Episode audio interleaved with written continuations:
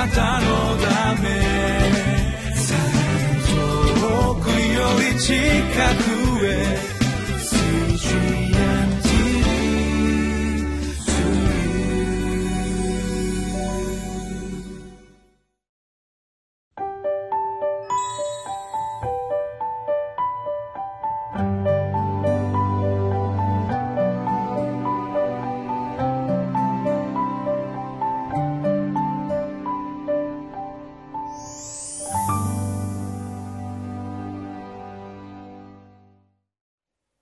皆さんこんにちは。ニューホープ千葉の牧師住谷です。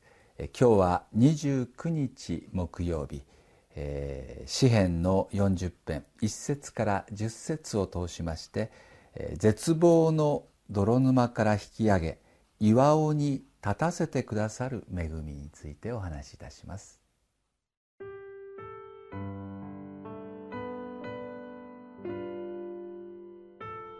詩編40編。1節から10節私は切なる思いで主を待ち望んだ。主は私の方に身を傾け、私の叫びを聞き、私を滅びの穴から、泥沼から引き上げてくださった。そして私の足を岩尾の上に置き、私の歩みを確かにされた。主は私の口に新しい歌、我らの神への賛美を授けられた。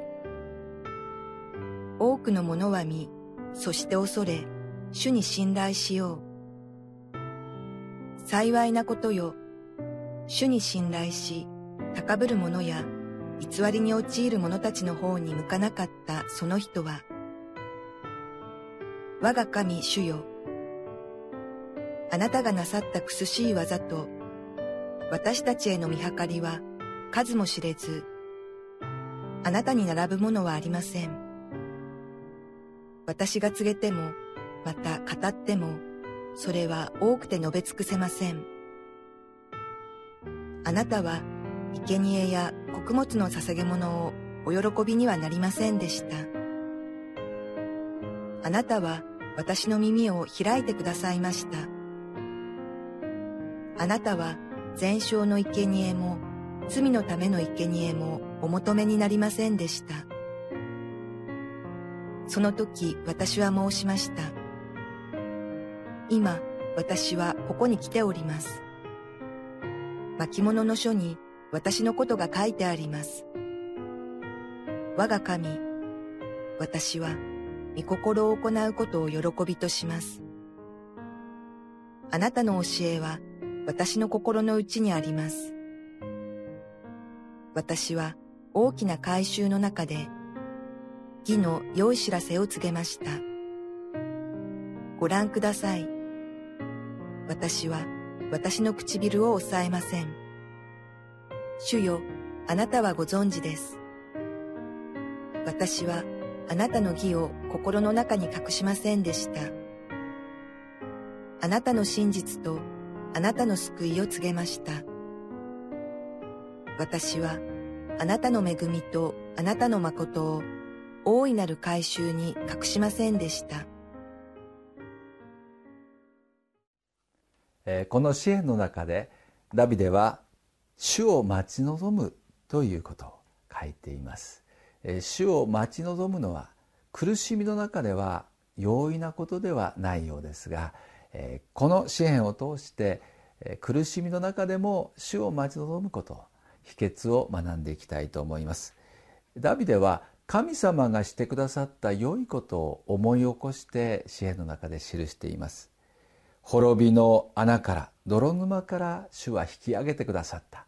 さらに、えー、私の足を岩尾の上に置きその歩みを確かにされた。というふうに書かれてあります。神様のしてくださった働き一つ一つを思い起こすことによって神は良い方であり私たちを守ってくださる方であるという信頼を主に置くことができるようになるんですね。そしてそれが結果として神様が救い出してくださり神様に対する本物の賛美喜びに変わっていくんだということですね。皆さんどうでしょうか？神様は皆さんによくしてくださいましたか？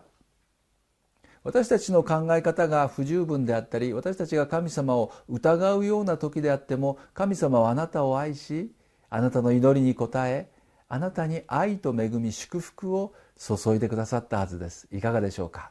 神は良いお方であり私たちを愛と恵みによって導かれます。どうでしょう？皆さんにお尋ねします。あなたはどうして神様を信じるようになりましたか？神様を求めるようになりましたか？神様から責められ裁かれ叩かれたからですか？いいえ神が許してくださりそして私たちはそれにふさわしくないにもかかわらず愛と恵みを注いでくださったはずです。神は良いお方です。私たちも信頼できる人間関係の中で家族とか親友の間で約束を守りそして苦しい時でも支えてくださるという愛を体験できますね。神様こそ変わらない岩尾でありその愛は完璧であり揺らんことがありません。どんな時でも信頼することのできるお方です。そしてこの方に信頼を置くならばあなたは大丈夫です。それでも神を待ち望むのは簡単ではないですね。でも言わしてください。神はご自身を信頼する者を決して見捨てません。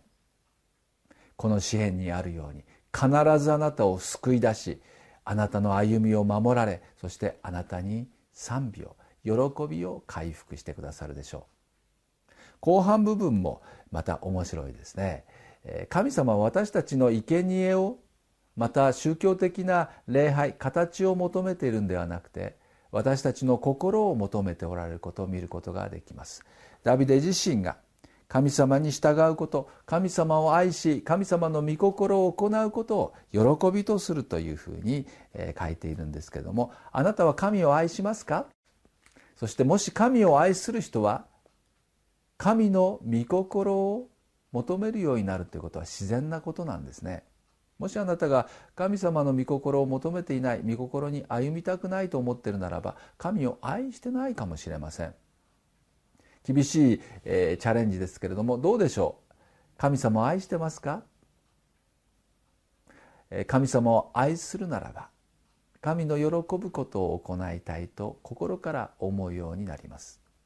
立法によっては外側のものが私たちの心を変えることができなかったので神は御子イエス・キリストを通して私たちに神の愛を示してくださいました。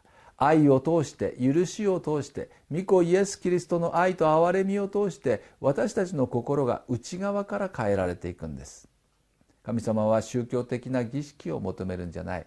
神は愛であってあなたとの愛の交わりを持ちたいと願っています。それがあなた自身に喜びをもたらしあなた自身の人生を素晴らしい人生に変えてくれるからです。どうでしょうか？心を開いてみませんか？神を愛してみませんか？神の愛を受け入れてみませんか？そして何よりも愛は選びでありあなたが決めることです。神を愛し神の御心を求めてみませんか？最高の人生になるに違いありません。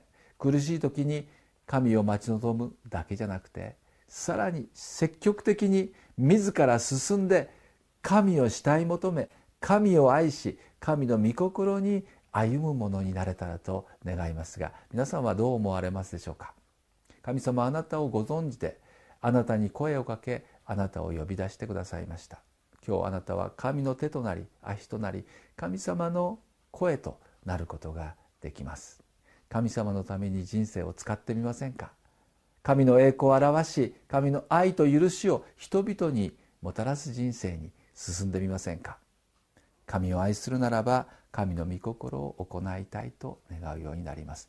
ダビデはそういう信仰者でした。ですから神はダビデを愛しダビデを祝福しそしてダビデのような鍵を持つ者が終わりの時に素晴らしい栄光を回復するというふうに聖書で教えています。ダビデの鍵とは何でしょうか？それは神を慕い求め神の御心を求める心です。もし皆さんにそういう心があるならば神様はあなたを通して素晴らしい祝福をもたらしてくださると信じます。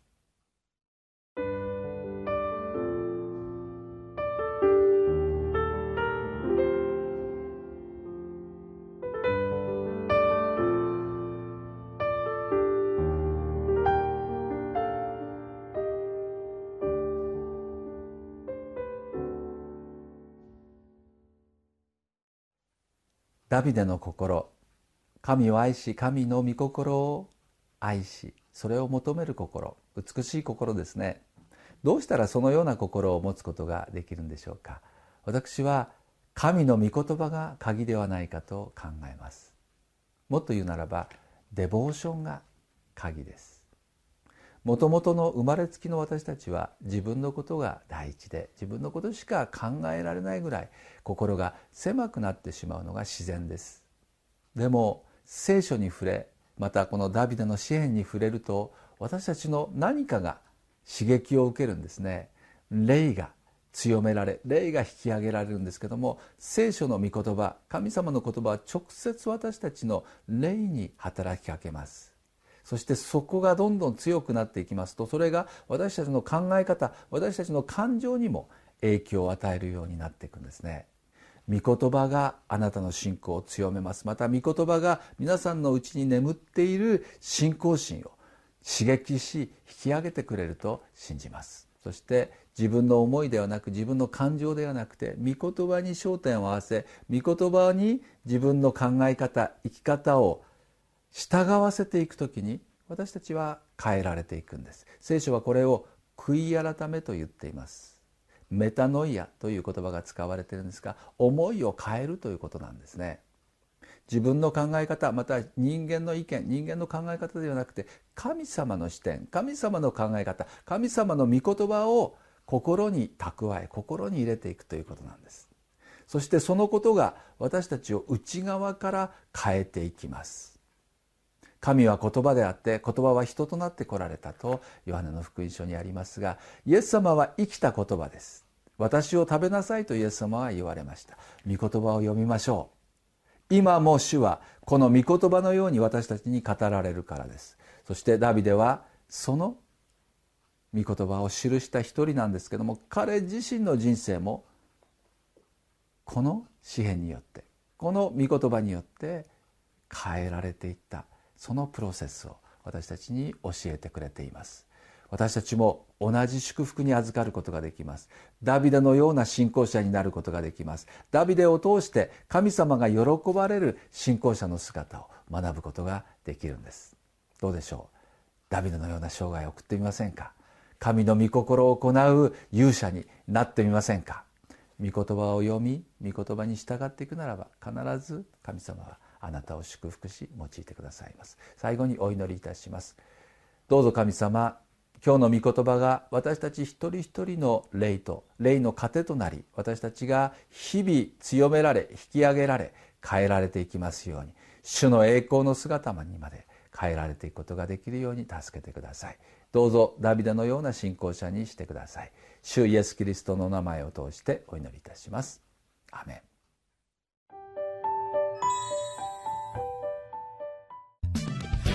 なたのため。